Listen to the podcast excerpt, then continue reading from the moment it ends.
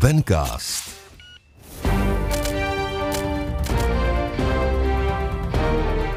Jediný podcast pro profesionální finance.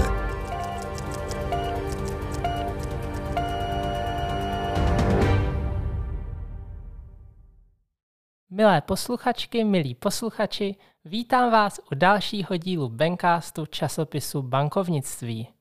Naším dnešním tématem bude problematika, která se týká všech velkých institucí, nejen těch finančních, a její agilní přístup. Přičemž naším dnešním hostem bude senior konzultant ve společnosti Unicorn David Bílek. Dobrý den, Davide. Dobrý den a děkuji za pozvání. A od mikrofonu vás zdravím já, Martina Sobková.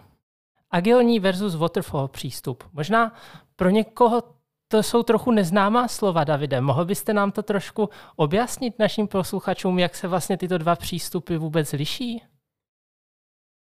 Ta otázka je na snadě. Ano. Otázka, vždycky to bývá tak, že někdo říká klasický nebo waterfallový přístup, někdo říká agilní. Eh, já bych začal asi tím, že eh, to nemá jasnou definici. Je to tak, že existuje klasické projektové řízení, potom existují eh, postupy softwarového vývoje, ze kterých vznikla Agilita nebo Agilní manifesto. A eh, v dnešní době, kdy všechno je software, všechno je digitální, tak se typické nebo klasické projektové řízení začalo propovat s agilním. Eh, existovaly i přístupy mezi, kdy bylo projektové řízení, které říkalo, že budeme dělat věci iterativně, což je nějaký mezistav. A já bych to asi přirovnal, eh, ty dva rozdíly, eh, k tomu, když si stavíte třeba dům. A typicky, když si budete stavět dům, tak na začátku chcete vědět, co to bude stát. A abyste věděli, co to bude stát, tak si musíte ten dům nakreslit, musíte si říct, co v něm bude, jak bude vypadat. Očekáváte, že se udělá nějaká, nějaká, nějaký projekt, a potom budete mít zafixovanou cenu, prakticky asi i čas a, a, a způsob, jakým se to bude realizovat. Samozřejmě kvalitu. U Agility ten princip je jiný. Tam se pracuje s nejistotou a pracuje se tam s tím, že vy jako investor toho domu vlastně dopředu neřeknete, jak ten dům bude vypadat. Pouze si najmete partu zedníků, stavby vedoucího, dáte jim čas a rozpočet a každý třeba měsíc nebo 14 dní se budete chodit s nimi radit a bavit se o tom, jestli to, jak to postavili, nebo tu část, kterou udělali, tak jestli se vám líbí nebo ne, jestli ji třeba případně nemají předělat. Může se taky stát, že za ten rok, co to budou stavět, tak uh, nebudete mít dům, ale budete mít jenom základy, protože budete neustále předělávat. A na tom je postaven ten rozdílný přístup k waterfallu, nebo k těm principům waterfallu a k agilitě. Je to v zásadě filozofický rozdíl. Když to zrekapituluji, tak Waterfall je něco, kdy na začátku se snažíte eh, dát dohromady scope, říct si, jak to dílo bude vypadat a potom nacenit, definovat projektový plán a pak se ho držíte. Je tam náročný change management a nevyplatí se to dělat ve chvíli, kdy eh, máte velkou nejistotu. Nejste dopředu schopni eh, definovat požadavky a tak dále. Nebo na to musí být připraveni a počítat s tím. V případě Agility je to naopak jinak. Tam definujete cíle, který chcete dosáhnout, hodnotu, kterou chcete mít, v tom případě domů třeba bydlet, a definujete čas a, e, čas a peníze a potom postupně definujete to dílo. Já jsem na začátku zmiňovala, že se to týká prakticky každé velké instituce, protože mám pocit, že všude slyším, jsme agilní, agilně řešíme projekty a podobně, ale z toho, jak vás poslouchám, já si myslím, že ono to nebude tak černobíle, že buď někdo jede prostě tou klasikou waterfallem, anebo prostě agilní. Ty přístupy se nejspíš asi mixují. Jak to vlastně v praxi probíhá? Třeba to například začne právě nějakým tím waterfallem, že se plánuje, že je nejistota a pak, když už mají nějakou jistotu, tak přejdou na agile? Dá se to kombinovat a je pravda, že se to kombinuje. Ono dneska slovo agilní je velmi moderní. Poslední dva roky, tři roky, čtyři roky Eh, zejména v České republice proběhlo několik agilních transformací ve velkých bankách, institucích. Eh, existuje několik vzorů a modelů, podle kterých se to dá definovat. Eh, hodně moderní byl v České republice Spotify přístup, ten se postavili se Triby, Squady, kolegové z velkých bank to určitě vědí a a zažili si to. Existují k tomu různé metodiky, jako je Scrum nebo, nebo Safe, která je poměrně jako enterprise friendly. A když dneska někdo říká, že pracuje agilně, tak ano, dá se pracovat v kombinací. Mohu nějakým způsobem to dílo na začátku zadefinovat, mohu s ním nějakým způsobem pracovat a potom v několika iteracích ho dodávám a kontroluji, jestli, jestli, jestli je to dílo odpovídá těm požadavkům, které na začátku bylo. Někdy se tomu říká třeba dual track agile, kdy existuje nějaká fáze discovery, která slouží k tomu, aby se proskoumal třeba názor zákazníka, udělí se prototypy, vyzkouší se to, pak se to dílo zadefinuje, poměrně podobně, jako by se definovalo v případě třeba waterfallu ale ta metoda dodávání, zejména v softwaru, se liší tím, že se jede třeba ve 14 dních sprintech nebo v měsíčních iteracích a vždycky ta iterace má výstup, eh, který se dá ověřit, otestovat, a aby se eh, poznalo, jestli se směřuje k cíli nebo ne. Takže výsledku není to tak černobílé, jak jsem říkal na začátku, když ten filozofický přístup je jiný, ale tahu kombinací se dá dosáhnout pozitivních aspektů z obou těch směrů. Vy jste zmínil ty metodiky Scrum, Safe, Mm-hmm. Můžete to trochu přiblížit, protože před koho pokládám, že ne všichni naši posluchači mm. jsou právě z oboru. Tak uh, Scrum nebo, nebo Safe. Uh, Scrum je uh, metoda nebo metodika, uh, jakým způsobem se přistupuje uh, k agilnímu řízení, je k tomu poměrně velká studie, dá se na to certifikát, to velmi modní. Uh, definuje to, def, je definován tým, ten tým je multi, eh, eh, multipotenciální, respektive multifunkční, všichni by se, by se mohli zastupovat té teorie samozřejmě. A existuje tam role Scrum Mastera, který má na starosti zajistit, aby ten tým fungoval a komunikoval správně. A, a potom je tam role Product Ownera, která je klíčová v agilitě, protože Product Owner je ten, kdo definuje týmu práci a je zodpovědný za to, aby požadavky zákazníků byly naplněny. Zákazník tam nehraje roli, vždycky se to hraje vůči tomu Product Ownerovi. A Scrum Master v, tom, v té teorii eh, má na starosti, aby ten komunikoval, aby probíhaly takzvané Scrum ceremonie, že se lidé potkávají, plánují, komitují se k výsledkům, ale stále to vysí na tom jednom člověku. Koleta výstupu padá a stojí na tom product ownerovi, který by měl být ten, který ví, co ten tým má dělat. To je asi Scrum v zásadě v kostce.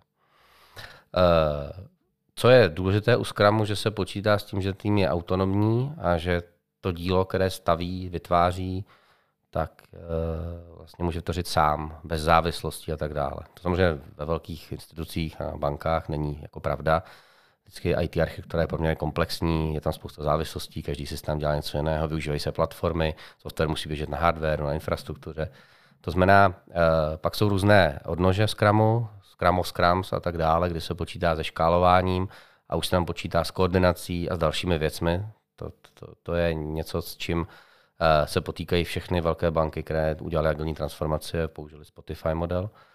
A eh, na tohle spíš odpovídá potom SAFE, který historicky vznikl eh, z RUPu. To byla metodika Rational Unified Process na přelomu tisíciletí, byla poměrně známá a používala se pro softwarový vývoj, která pracovala hodně s iteracemi.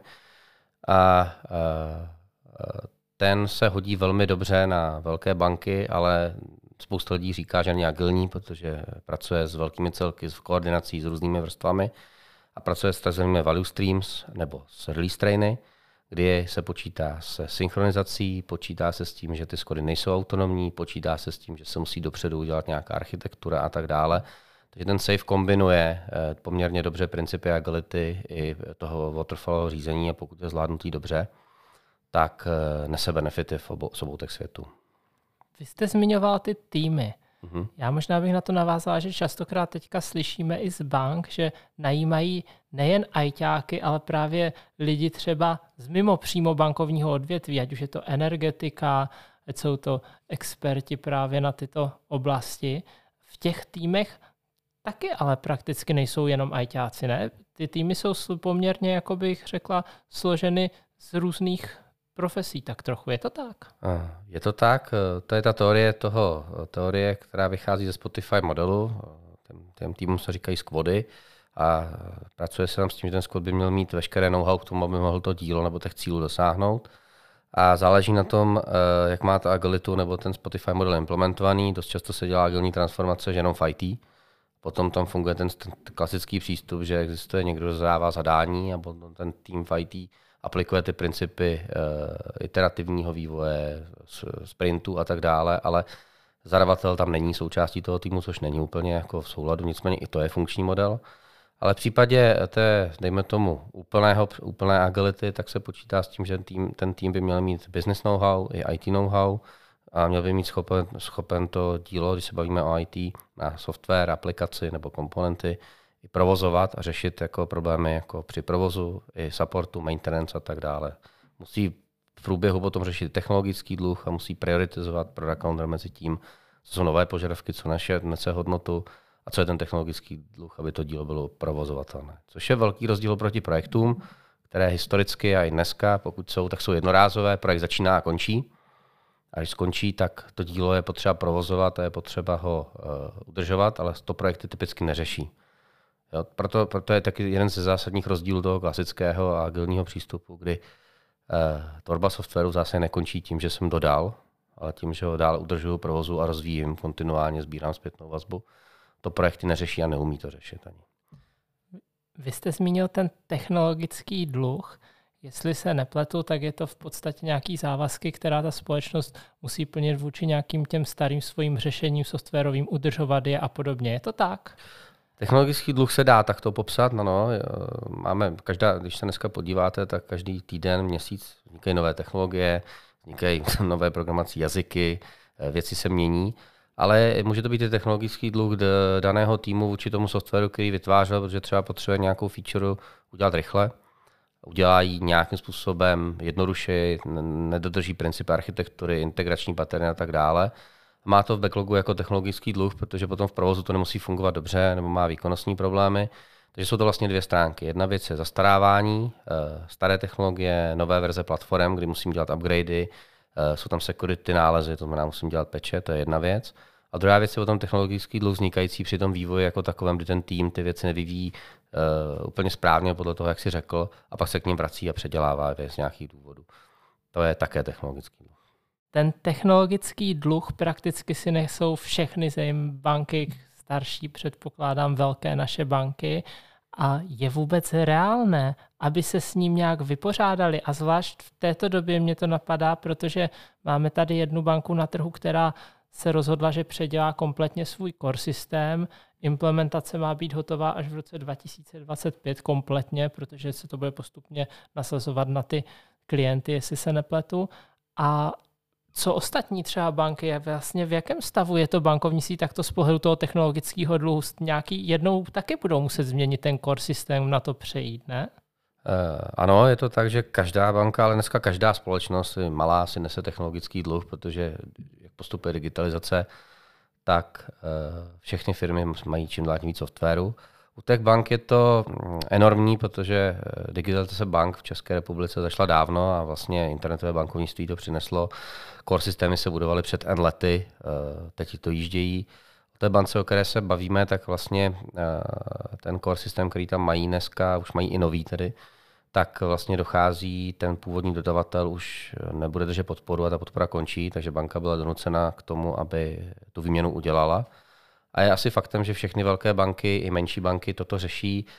Já, znám minimálně jednu menší na trhu, která řeší stejný problém, už ho dneska taky řeší. Uh, nahrazuje ho s okolností stejným systémem jako ta uh, velká zmiňovaná.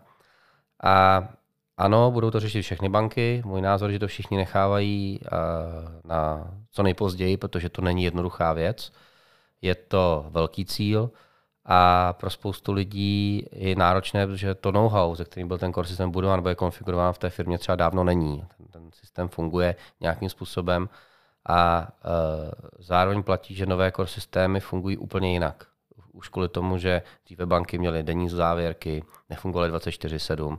Dnes jsou požadavky na to, aby se fungovalo 24-7, aby chodilo okamžité platby kdykoliv, aby se mohlo dělat bankovnictví kdekoliv na světě a tak dále takže řeší bezostávkové nasazování a tak dále. Takže i ti lidé, kteří dneska ten core systém řeší, tak kolikrát nejsou uh, už schopni ani přejít na ten nový přístup, protože ty technologie jsou takové a je třeba řešit i ten sociální aspekt té výměny a tak dále. Když ta banka přechází na ten core systém, jaký je teda vhodný zvolený přístup? Protože na jednu stranu tam vidím tu nejistotu, kdy to potřebuji mít naplánované, nemůže si říct, prostě nějak to vyjde, to není možný. A na druhou stranu neustále se to vyvíjí, potřebuje na tom neustále pracovat a potřebuje to neustále zdokonalovat, takže tam i ten agile přístup je nutný. Tak strašně záleží, co si ta banka vybere. Tak eh, spousta core systémů eh, v bankovnictví byla napsaná i in-house, třeba historicky v Raiffeisen bance si myslím, že jeden zrovna běží takový. Eh, co se týče eh, balíkových řešení, tak strašně záleží, jestli ten dodavatel nebo ten výrobce je schopen aplikovat agilní metodiku při tom, při, při tom dodávání. Eh, v případě těch velkých bankovních systémů většinou dodavatel toho softwaru přímo nedodává, ale má nějaké partnery. A při výběru toho partnera je dobré dbát i na to, jakou metodu té dodávky je schopen realizovat. A dost často nezbývá nic jiného, než se přizpůsobit, protože oni neumí pracovat jiným způsobem. A také záleží na tom softwaru, jestli, protože to, bude, to nebude vývoj v případě balíků, bude to konfigurace, tak jestli jsou schopni ten balík konfigurovat postupně a nasazovat po částech, třeba v iteracích, aspoň nikoli třeba po 14 dnech, ale v nějakých měsíčních lízech, kdy se vždycky řekne na konfig jeden typ produktu, vyzkouší se pak druhý typ produktu. A toto všechno je třeba zvážit jako na začátku při výběru toho dodavatele, toho partnera, i toho řešení jako takového. A určitě bych tam zvolil kombinovaný přístup. To znamená nějaká, nějaká discovery fáze, kde se definují ty principy, pravidla a snažil bych se v iteracích postupovat a, a, a, a budovat to dílo postupně. A to, že se do toho klienti potom migrují postupně, ne Big Bangem, je vlastně taky agilní přístup, protože přitom se odhalí spousta problémů, Zvolí se třeba jednodušší klienti z méně produkty a postupem se migrují, tím pádem se snižuje provozní riziko. Takže i v tom provozu potom ta migrace, případě, že je takhle parciální, je určitým, určitou formou agilního přístupu. Vy jste zmiňoval, že vlastně ty všechny banky se stávají agilními institucemi, ale když teda dělají ten agile, s jakými problémy se nejčastěji třeba setkávají, když to s nima pak vyřešíte jako prakticky třetí strana? Já jsem měl tu příležitost být u jedné velké agilní transformace přímo v bance. Já jsem tam nějakou dobu pracoval, takže jsem byl součástí. Takže mám zážitky přímo z bojiště, jak se dá říct. Ale abych se vrátil k tomu, tomu dotazu. Projektové řízení, tak jak ho známe klasicky, třeba popsané v Princi, nebo, nebo i tak, jako, jak se definuje, tak je tady N let, je tady 20, 30, 40 let ty projekty děláme a dělali jsme je. Dříve, když těch softwarů nebylo tolik, tak opravdu šlo dělat to, že spustil se projekt, udělalo se velké softwarové dílo, potom se dal do provozu, maintenance byla minimální, to, moc se to neměnilo. Fokus nebyl tolik na digitální řešení, ale byl spíše e, na pobočky, na kontakt lidí, nebylo to digitální, takže tam to šlo. A to projekt už bylo vymaturované, bylo vyzkoušené, bylo zažité, lidé to uměli. U té agility e, je to tak, že vlastně to je úplná novinka. U té agility je to ještě o tom, jak jsem říkal, že všichni jsou zvyklí, že znají dopředu cenu a cena se drží. Je, to, to je to obráceně, já mám, mám, mám peníze a nevím, co dostanu přesně. A tohle to je, to je, to je mentální, obrovská mentální změna, kterou uh, ti lidé musí prožít, když agilitu zavádí. A na poprvé se to nikdy nemůže podařit. Takže i ta agilita, tak jak dneska je, bude nějakým způsobem se vyvíjet a postupně se bude iterovat uh, k nějakému mezistavu, kdy budeme schopni eh, garantovat třeba náklady, což je ten největší problém, který dneska máme, garantovat nějakou cenu a komitmentech týmu, eh, aby jsme se přiblížili nějakým parametrům toho projektu řízení a přitom nasazovat postupně, eh, měnit scope a umět reagovat pružně i přesto, že jsem udělal ty komitmenty jako takové.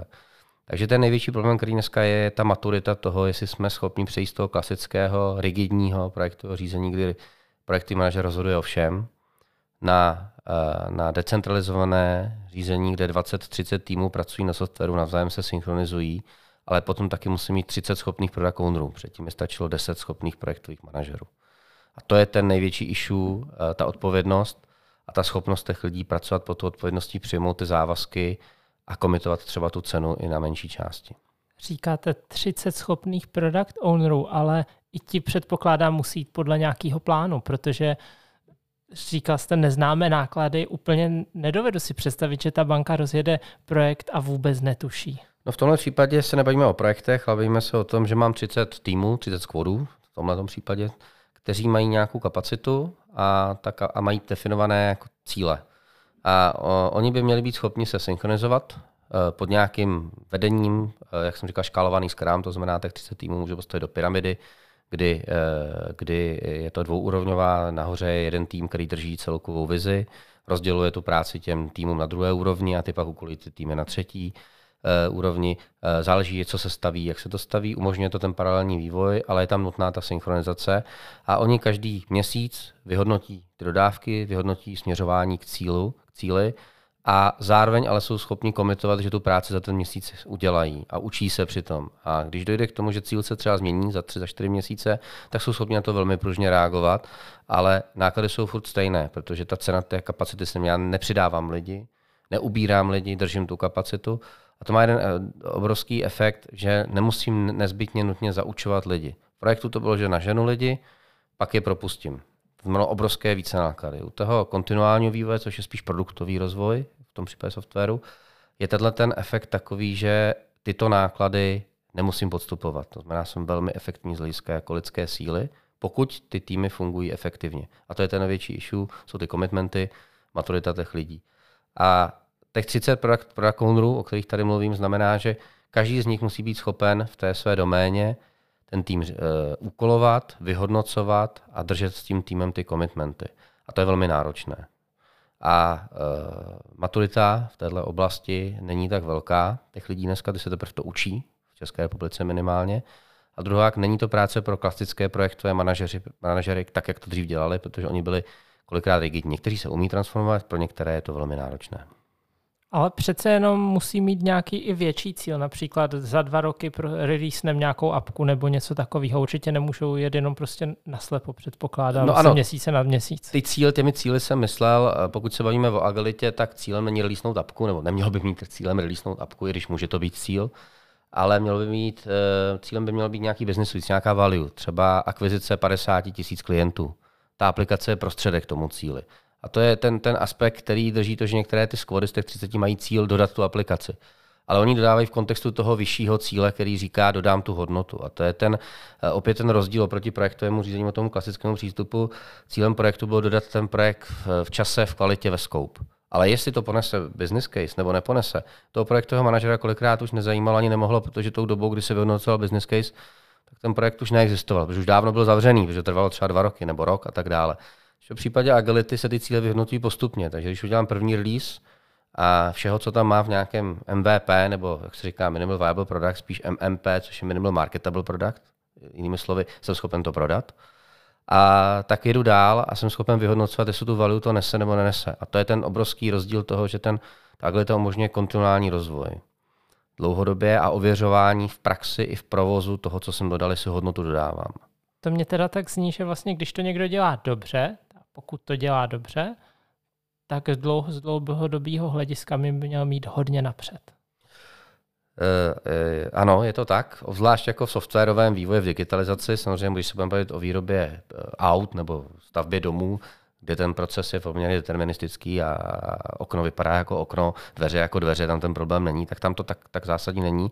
A při tvorby toho softwaru a v případě toho, že zkouším nový produkt, zkouším reakci trhu, jak se bude chovat, tak to samozřejmě tak je. Pokud někdo dělá opravdu dobře a dokáže uřídit náklady, má dobré lidi v tomto případě, tak je schopen uh, opravdu získat velký, velký náskok. Je v tomto směru na trhu rozdíl mezi přístupem těch velkých bank, které mají obrovské množství kapitálu, a třeba těch menších? A řekněme i jakoby v té dokonalosti toho, jak to jsou schopni provádět? To je těžká otázka. Nebo respektive, já to můžu zareagovat svým názorem, který mám z nějaké zkušenosti. Eh, zavést agilitu nebo přejít na agilní, agilní principy rozvoje dané společnosti je velmi nákladná záležitost. Pokud mám velký kapitál, což banky mají v Čechách, a dá se říct, že banky obecně jsou jako lídrem digitalizace v České republice, ostatně to vidět třeba na Bank ID a tak dále, a bude, můj názor, že to bude vidět i dále, protože oni ten kapitál opravdu mají, mohou si dovolit investovat, tak musí počítat s tím, že začátku ta efektivita toho vývoje a toho nebude vysoká, než se to ty lidé naučí. To znamená, eh, jestli, eh, když byl projekt, tak bylo to maturováno, tak já jsem na jednu korunu investice dokázal, nebo času dokázal třeba 0,8, 0,9 využít, pak jsem to měl striktně pod kontrolou tak u té agility zpočátku, než se to ty lidé naučí, než se oddělí zrno od plev, než se to zmaturuje, tak to může být třeba jedna na jednu korunu 0,5, 0,6. Ale pokud se budou dodržovat agilní principy, bude se to postupně sledovat, měnit, eh, dodržovat ty základní komitmenty, eh, jakože když eh, ten tým slíbí, že něco dodá, tak to opravdu dodá. Není to tak, že to posune do dalšího sprintu a nic se neděje a jede se dál. Tak potom má šanci opravdu se dostat k té vysoké efektivitě a hlavně k velké flexibilitě změn. A to je to, co je dneska potřeba. A když já udělám dneska změnu, tak nemusím projít přes čtyři projektové komise, abych ji realizoval, což může trvat tři měsíce, ale ráno ji řeknu na stand-upu a večer už na tom lidé pracují a za 14 dní vidím první verzi, což projektem řízení nebylo naprosto nemyslitelné v tom klasickém. To ve mně evokuje takovou myšlenku docela tvrdýho přístupu, protože na jednu stranu, když ten přístup by nebyl tvrdý, tak se tam mohou asi lidé docela dobře i poflakovat, ne? V rámci těch jako té velké skupiny. Já bych uh, asi takhle nenazval. Uh, samozřejmě platí, že agilita, respektive ten decentralizovaný přístup k řízení, který ta agilita vyžaduje, protože to je o té flexibilitě, tak eh, vyžaduje i nějakou, nějakou disciplínu. Vyžaduje disciplínu. Znamená, ti lidé o sobě kolikrát musí říkat víc, než o sobě říkali předtím. V projektech se moc backlog, slovo backlog nenosilo. Dneska je to tak, že to je sada věcí, který, ten, eh, který, který se musí splnit a naplnit. Ti lidé eh, dostanou k tomu backlogu úkoly, měli by je plnit, je k tomu spousta nástrojů, ve kterých pracují a měli by transparentně vidět, že tu práci odvedli a měli by se zatím stát. Zároveň by měli slíbit, že tu práci odvedou, což pro spoustu lidí je náročné, a potom by měli čelit situaci, kdy uh, ji neodvedli a měli by si ji umět zodpovědět a je to o přijetí zodpovědnosti. A to samozřejmě jako v tom projektovém řízení, kdy byl projektový manažer, ten ovšem rozhodoval, dalo se skovat za jeho rozhodnutí, zároveň byla steering committee, kde se hlasovalo o tom, co se rozhodne, tak takhle náročné nebylo. Ale v té agilitě a v tomto je to osobní odpovědnosti o komitmentech, v té efektivní podobě, o které jsem mluvil. A když tohle to není, ta disciplína, a já říkám, že Scrum je v zásadě vojenská disciplína, protože ráno stand-up, potom sprint planning a tak dále, potom review, tak pokud není, tak samozřejmě ta neefektivita může být velká. Ale zpočátku je normální, protože než se to lidé naučí. Ale pokud to trvá dlouhou dobu, tak je potom dobré zvážit, jestli ta metoda pro tu danou společnost dává smysl nebo ne. Pokud to ta společnost pozná. Dlouhou dobu. Jak, jak dlouho? Třeba po jak dlouhé době se dá už vyhodnotit, že agilita funguje a nebo nefunguje? Spíš, že se posunuje směrem k té vyšší efektivitě, bych to nazval, než jestli funguje nebo nefunguje, že poznat, jestli funguje nebo funguje, není jednoduché. Uh, záleží na velikosti té společnosti a záleží na tom, jak si nastaví ta společnost ty cíle a co chce sledovat. Samotné lpění na, té, na, té, na těch ceremoniích není cílem. Mělo by být jasné uh, vyhodnocení té value, jestli ty týmy jsou schopni dodávat tu hodnotu tak, jak slíbili. To je první proof těch product. To znamená, jestli product jsou schopni ty týmy úkolovat. A když ano, tak potom je otázka, jestli ty týmy jsou efektivní a pracují efektivně a pak je to monitoringu a sledování těch lidí. Ono, ta práce s tím backlogem má ještě jednu výhodu a to, to že uh, ty lidé zase nechají digitální stopu, umožňuje to i vzdálený, vzdálený přístup a uh, vlastně pracovat odkudkoliv. Což zase spousta bank dneska říká, že už to nejde a že se lidé mají vracet, do, vracet zpátky do, do, do, do kanceláří. Otázka zní, proč to dělají. To uvidíme za pár měsíců, za, za, za rok, za dva, jak se tohle podaří. Ale myslím, že to, že to stojí hodně, hodně na tom principu té kontroly, že mají pocit, že třeba ta kontrola není tak velká, jak by mohla být. Ale abych se vrátil k tomu původnímu bodu, eh, pozná se to opravdu jedně tak, že ta firma se rozhodne sledovat eh, tu efektivitu ve formě plnění té hodnoty, to znamená, jestli ty týmy dodávají to, co by dodávat měly, to je první bod. A druhá věc, potom sledováním efektivity těch týmů, to znamená, eh, ve Scrumu jsou story pointy, můžou to být Mende, opravdu jako monitoring té výrobní linky, která tím tím vzniká. Vy jste to trochu nakousl. Agilita, vaše zkušenosti a home office. jsou lidi schopni udržet to tempo, o kterém mluvíte, skutečně třeba 24-7 z domu? 24-7 nevím. Nebo 24-7 jsem řekla blbě, řekněme pět dní, klasicky pět dní jako eh, pracovních týdnů a z domu. Já si myslím, že pokud jsou motivovaní a pokud jsou to lidé, kteří jsou na seniorní úrovni a mají dobré vedení, tak toho schopni mohou být. Ale je to vždycky o tom, o tom smyslu, o tom, o, tom, o tom purpose. To znamená o tom, jestli ty lidé věří tomu cíli, tomu týmu a jestli ten product owner který je jako ne projektovým manažerem, ale jako lídrem té vize a motivátorem toho týmu, tak jestli je schopen eh, ve spolupráci s tím eh, Scrum Masterem, agilním koučem, jak to nazvete, ty lidi motivovat, ale zároveň ale je i monitorovat a sledovat, jestli pracují. A když nepracují, tak je vystavit tomu, tomu feedbacku, vystavit je opravdu tomu, že vy jste ten úkol splnili, slíbili a nesplnili jste ho. A proč? A zároveň oddělit zrno od plev, protože to je tvrdá metoda, kdy půlka týmu nepracuje, druhá půlka týmu pracuje. A tady je otázka, jestli to i v naší kultuře dokážeme, jo? protože to není, to je spíš americká kultura, než aby to byla česká kultura. Teď právě vás doplním. Jste to tak pěkně řekl teoreticky, mm. ale vy jste tu i zmiňoval, že máte ty zážitky z bojiště, takže prakticky v naší no, kultuře. Prak- je to reálný? Uh, a funguje to? Já si myslím, že v těch prvních fázích přechodu na ten agile to nebude fungovat nikde. A můj názor je, že ty banky, které na to přešly, tak k tomu postupně iterují a čeká je teď to rozhodnutí, jestli se jestli přitvrdí v rámci sledování té efektivity, anebo nepřitvrdí a je to taky souvisí s investicemi, které do toho dávají. A v rámci naší kultury to znamená, že product owner s tím Scrum Masterem jako dvojice, která má na starosti, eh, aby ten squad fungoval dobře, ten tým fungoval dobře, musí mít i pravomoc eh, v zásadě ty lidi nějak způsobem hodnotit. A hodnotit je na základě výkonu té práce, ne na základě toho, že přišli do práce 8 hodin tam seděli, což v té agilitě je jako zásadní jako rozdíl. A tady si myslím, že narazíme na kulturní limity, které máme historicky, a jak říkám, americká kultura, která je zaměřená na výkon, versus třeba francouzská, která je zaměřená jiným způsobem, versus česká, která v sobě stále má ještě spoustu socialismu a komunismu. Nechci teď nikoho hodnotit, prostě známe se, víme, jaký jsme. A to je ta největší challenge, která nás čeká. Tím nechci říct, jestli to je dobře nebo špatně, ale čeká nás to.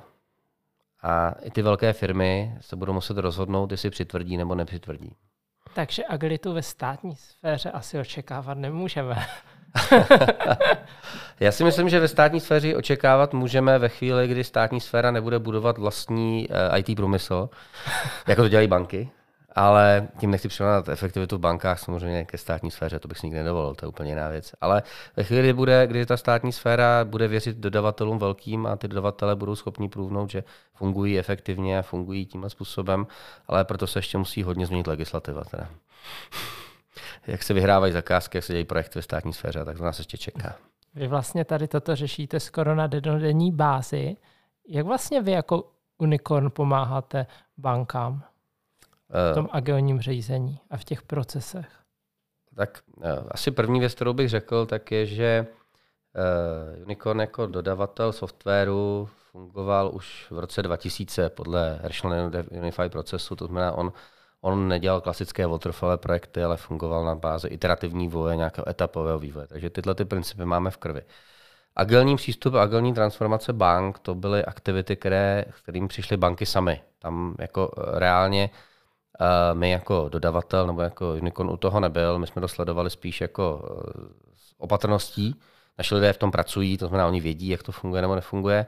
A dneska si říkáme, že bychom rádi těm bankám pomohli zvýšit, zvýšit efektivitu, o tom, o čem se tady bavíme. To znamená uh, aplikovat, aplikovat agilní přístupy při tvorbě softwaru, iterativní, postupné nasazování, ověřování, ale zároveň umožnili i tu jistotu toho komitmentu. Toho, že když se udělá ten dual track agile, o kterém jsme na začátku, který je kombinací, eh, kombinací vlastně těch dvou metod, tak eh, ten scope, který se uh, zanalizuje a připraví na nějaké high úrovni, tak potom ten tým ho komitná bude ho schopen dodat. To znamená, bude tam ten jasný commitment. To znamená, v případě, kdy jsme se bavili o tom domu, jak jsem říkal na začátku, tak uděláme si nějaké hrubé náčrtky s tím týmem. To, můžeme, to může trvat klidně, uh, klidně měsíc, dva, záleží na tom investoru, jak to chce mít detailní, ale typicky třeba měsíc.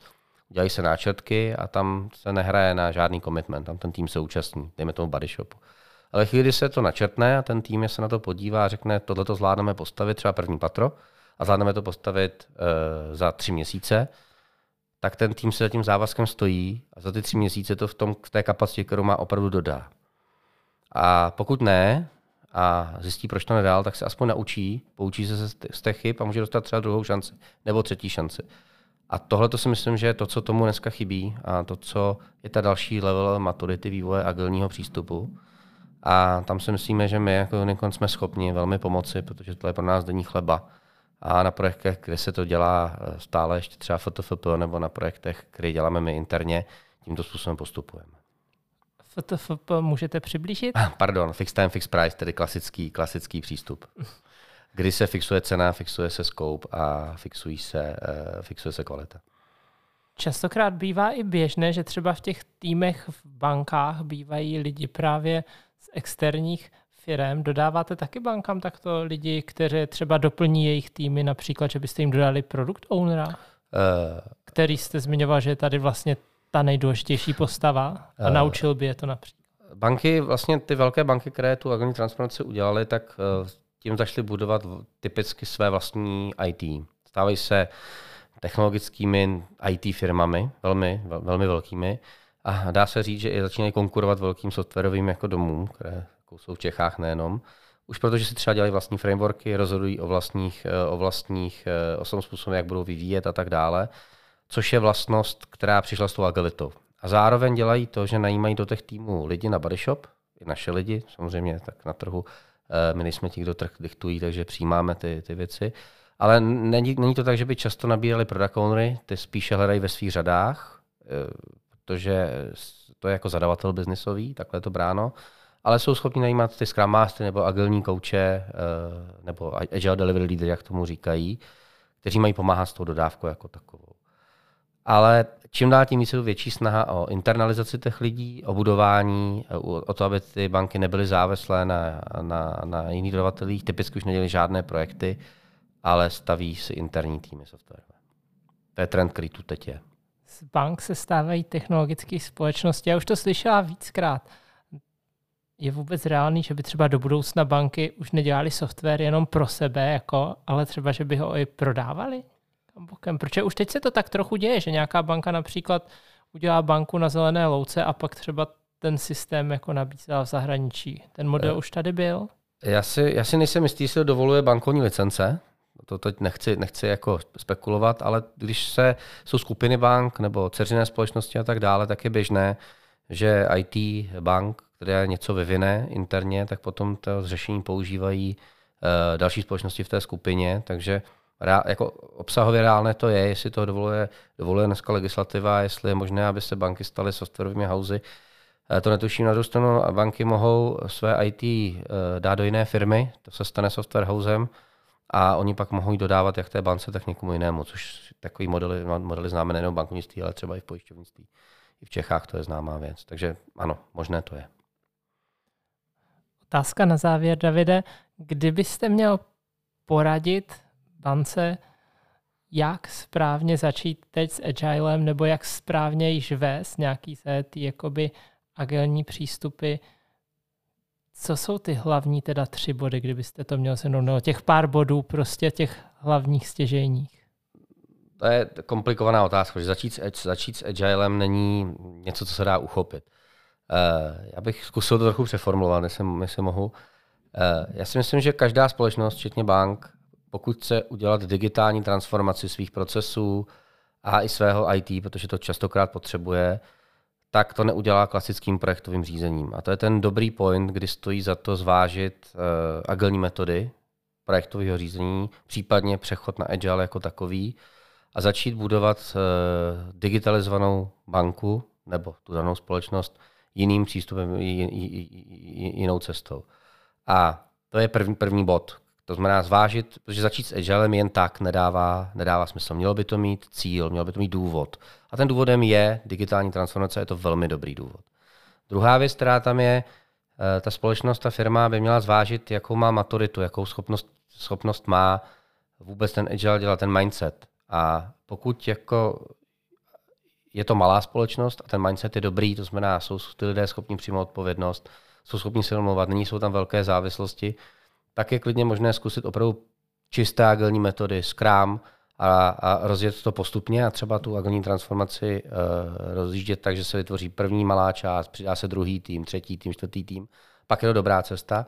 V případě, že to tak není, nebo se to buduje jako stávající architektuře pouze nějakým, nějakým přidáváním, tak je vhodné zvolit hybridní model, který třeba nabízí ten safe a propojit, uh, propojit tu agilitu s nějakým větším plánováním, s nějaký synchronizací, ale stále držet ty principy, uh, principy iterativního přístupu, postupného nasazování, ověřování a tak dále. Třeba ten dual track agile, o kterém jsem tady mluvil. Děkuji moc. Já si myslím, že jsme to probrali, tu digitální transformaci. To byl David Pílek. Děkuji moc, Davide. Já také děkuji za pozvání a snad jsem dokázal dobře odpovědět na všechny otázky i srozumitelně. A já se budu těšit s vámi příště naslyšenou. Naschanou.